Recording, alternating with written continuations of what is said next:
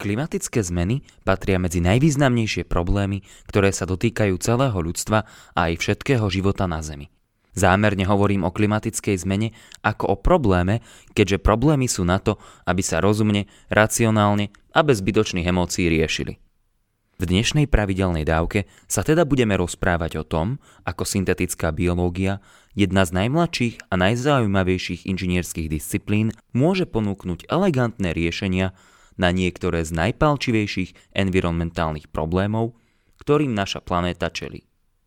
Zároveň si uvedieme niekoľko príkladov tých najzaujímavejších spoločností, ktoré sa venujú využitiu syntetickej biológie na opravu a zlepšovanie životného prostredia. Počúvate pravidelnú dávku, vzdelávací podcast pre zvedochtivých, ktorý vám v spolupráci so SME prinášame dvakrát týždenne, vždy v útorok a piatok. Ja som Miro Gašpárek a v mojich dávkach sa rozprávame o bioinžinierstve, syntetickej biológii a inováciách v medicíne. Pustite si však aj Andrejové dávky, kde Andrej rozmýšľa nad vzťahom vedy a náboženstva a tiež tie Jakubove, kde sa Jakub pozerá na svet očami filozofie. Budeme tiež vďační, ak nás budete zdieľať na Facebooku či Instagrame, dáte nám dobré hodnotenie na Apple Podcasts poviete o nás pri káve vašim priateľom alebo nás podporíte peňažným darom. Všetko info nájdete na pravidelnadavka.sk a tiež sa tam určite môžete prihlásiť na odber nášho skvelého newslettera. Veľká vďaka, vážime si to.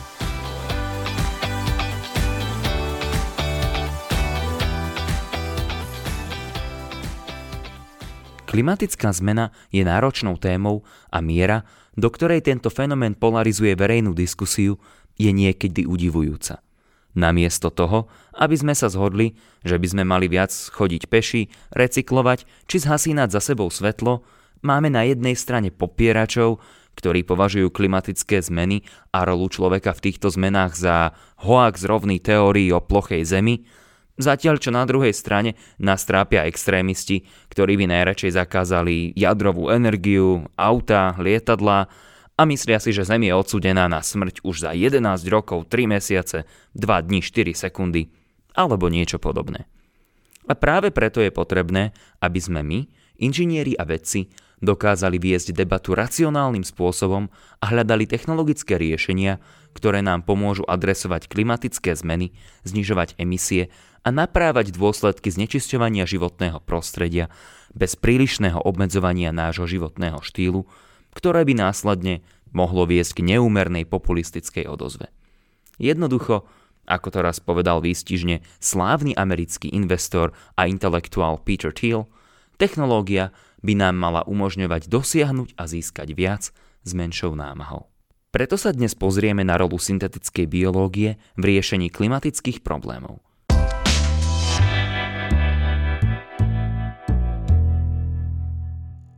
Čo je to syntetická biológia? Je to inžinierská disciplína, ktorá sa zaoberá dizajnom a konštrukciou umelých biologických systémov, nových bunkových súčiastok, biologických mašiniek či prerábaním existujúcich živých organizmov tak, aby nám slúžili na zmysluplné účely. Bunka každého živého organizmu obsahuje molekuly DNA, deoxyribonuklovej kyseliny. Táto DNA zahrňa gény, ktoré obsahujú informácie, potrebné pre tvorbu proteínov, bielkovín, v bunkových továrniach nazývaných ribozómy. A proteíny tvoria základ všetkých živých organizmov. Od keratínu, tvoriaceho základnú štruktúrálnu zložku vlasov, cez inzulín, umožňujúci energii v podobe glukózy vstúpiť do našich buniek, až po aktín a myosín, ktoré nám umožňujú vyvinúť mechanickú silu vo svaloch. V posledných 20 rokoch naša schopnosť rýchlo a spolahlivo sekvenovať, teda čítať, nájsť sekvenciu stavebných súčastí v DNA a tak zisťovať funkcie a štruktúru génov, narastá neskutočne rýchlo. A rovnako rýchlo klesá cena tohto čítania. Pre porovnanie. Čítanie celého ľudského genetického kódu sa podarilo dokončiť v roku 2003 po 13-ročnom úsilí špičkových vedcov – ktoré stálo asi 3 miliardy dolárov. Dnes dokážeme prečítať celý ľudský genóm za približne 26 hodín. A cena? Asi 1000 dolárov. teda viac ako miliónkrát menej. Vedzte, že pri pohľade na schopnosť zrýchľovať schopnosť sekvenovať DNA musia softveroví inžinieri s ich snahou o zrýchľovanie počítačových procesov blednúť závisťou. Okrem toho však veľmi narastla aj naša schopnosť syntetizovať, teda písať, umelo vytvárať DNA. Dnes tak môžeme prečítať gen z istého organizmu, ktorý má požadovanú funkciu, potom si tento genetický kód zobraziť a následne si ho vytlačiť a vložiť do iného organizmu, napríklad do baktérie E. coli, kvasinky S. cerevisiae alebo dokonca do myších či ľudských buniek. A celý tento proces je čoraz jednoduchší a lacnejší.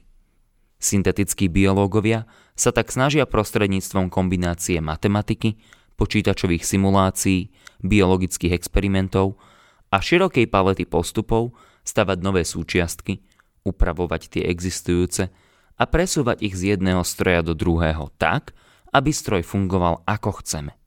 Okrem toho sa snažia na existujúce stroje pridávať nové tlačidlá a vypínače, ktoré nám ich umožňujú lepšie a presnejšie kontrolovať.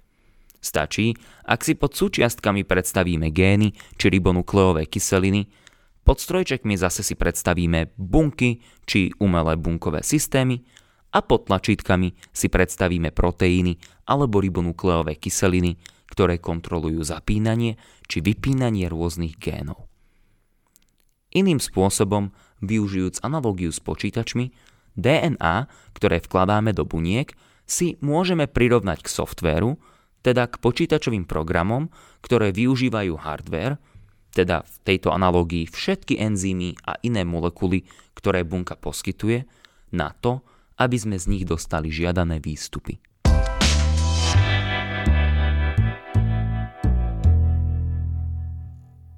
Predstavili sme si v skratke syntetickú biológiu, poďme si teraz porozprávať niečo o jej využití pri ochrane životného prostredia – Genetickí inžinieri a syntetickí biológovia si už dlho uvedomujú nádej, ktorú nám SynBio v tejto oblasti poskytuje. Preto sa na začiatku decembra v Bostone uskutočnil prvý workshop zameraný na využitie syntetickej biológie a systémovej biológie, jej sestry, pri riešení klimatických problémov. Jeden z organizátorov, profesor Charles Delisi, zdôraznil, že to bol prvý pokus otvoriť multidisciplinárnu diskusiu na túto tému, zahraňajúcu klimatických vedcov, biotechnológov, etikov či expertov na rôzne politiky. Títo účastníci preberali niekoľko rôznych tém, ako napríklad rolu syntetickej biológie vo vytváraní vysoko výživných geneticky modifikovaných poľnohospodárskych plodín, limitovaní straty biodiverzity a vymierania druhov, či pri zvyšovaní odolnosti zvierat na prekysľovanie oceánu.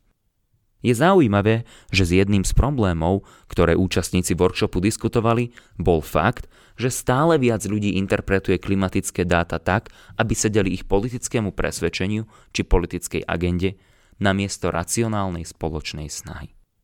Medzi najzaujímavejšie oblasti momentálne patrí rastlinné inžinierstvo. Profesorka Jean Medford z Colorado State University sa napríklad vo svojom výskume snaží vyinžinierovať rastliny, ktoré by dokázali lepšie znášať zvýšenú salinitu pôdy. Klimatické zmeny totiž stále zvyšujú podiel soli v pôde, čo nie je pre rastliny prospešné. Profesorke Medford sa podarilo geneticky modifikovať rýžové rastliny tak, aby dokázali čistiť slanú vodu a pritom vylúčovať čerstvú vodu, ktorá by mohla byť využitá napríklad na ďalšiu rolnícku prácu. A to všetko s pomocou využitia syntetického genetického obvodu.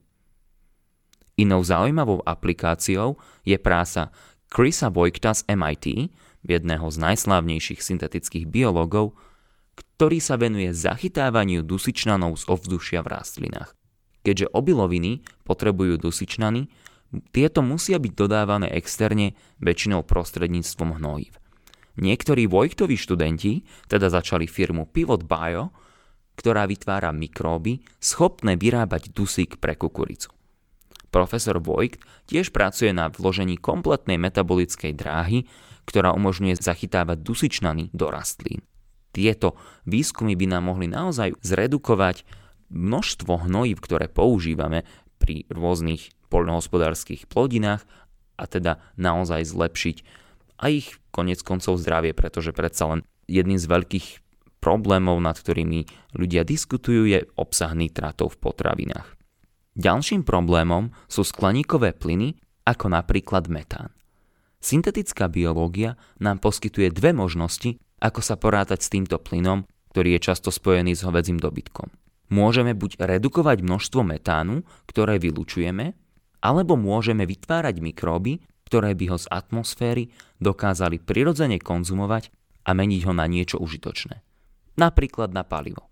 Iný zaujímavý projekt, vedený Ronom Milom z Weizmannovho inštitútu v Izraeli, sa takto sústredí na vytváranie baktérií, ktoré by dokázali konzumovať CO2 z ovzdušia a využívať ho ako palivo na svoje metabolické procesy, ktoré by zároveň viedli k produkcii liečiv, biopalív, jedla či iných produktov.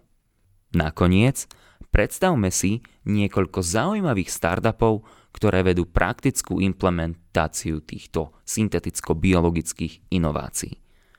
Phytonix využíva kianobaktérie na produkciu priemyselných chemikálií z CO2. Ingenza z Veľkej Británie sa zase snaží geneticky modifikovať E. coli tak, aby mohla ukladať CO2 z ovzdušia a recyklovať ho. Lanzatech o ktorej som hovoril v jednej zo svojich prvých dávok, využíva mikróby na výrobu priemyselných chemikálií z oxidu uholnatého, teda z CO. Novonutrients transformuje priemyselný odpadový oxid uhličitý do krmiv pre zvieratá. Úplne cool je produkt firmy Basilisk, ktorá vytvára, počúvajte dobre, samoopravovací betón a robí to prostredníctvom mikroorganizmov produkujúcich vápenec, ktorý takto dokáže napraviť defekty objavujúce sa v betónových štruktúrach.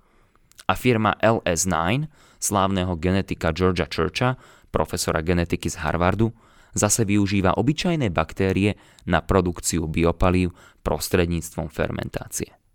Ako vidíte, reálnych projektov, ktoré môžu transformovať náš prístup ku klimatickým zmenám, je mnoho. Potrebujeme len, aby investori, politici a aj široká verejnosť začala viac vnímať tieto pozitívne a elegantné riešenia, a to aj na Slovensku. A presviečať ich o prospechu týchto riešení je hlavne úlohou pre nás, inžinierov a vedcov. A čo sú tri veci, ktoré by sme si mali odniesť z tejto dávky? Poprvé, syntetická biológia je inžinierská disciplína, ktorá sa zaoberá dizajnom a konštrukciou umelých biologických systémov. Po druhé, syntetická biológia a genetické inžinierstvo nám môžu priniesť množstvo zmysluplných riešení na klimatické problémy. Po tretie, úlohou inžinierov a vedcov je hovoriť jasne o svojej práci, aby investori, politici a aj široká verejnosť chápali benefity bioinžinierstva pri riešení klimatickej krízy.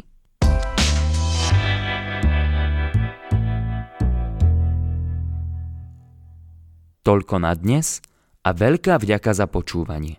Ak máte ohľadom dnešnej dávky nejaký koment alebo otázku, neváhajte a napíšte mi ju buď cez našu facebookovú stránku alebo e-mailom na miro zavináč pravidelnadavka.sk Už len pripomeniem, že pravidelnú dávku môžete odoberať v podcastových aplikáciách ako Apple a Google Podcast či Spotify. Ak neviete ako na to, chodte na pravidelnadavka.sk, kde nájdete jednoduchý videonávod a tiež sa tam určite môžete prihlásiť na odber nášho skvelého newslettera. Teším sa na vás na budúce. Buďte zvedochtiví a nech vám to myslí.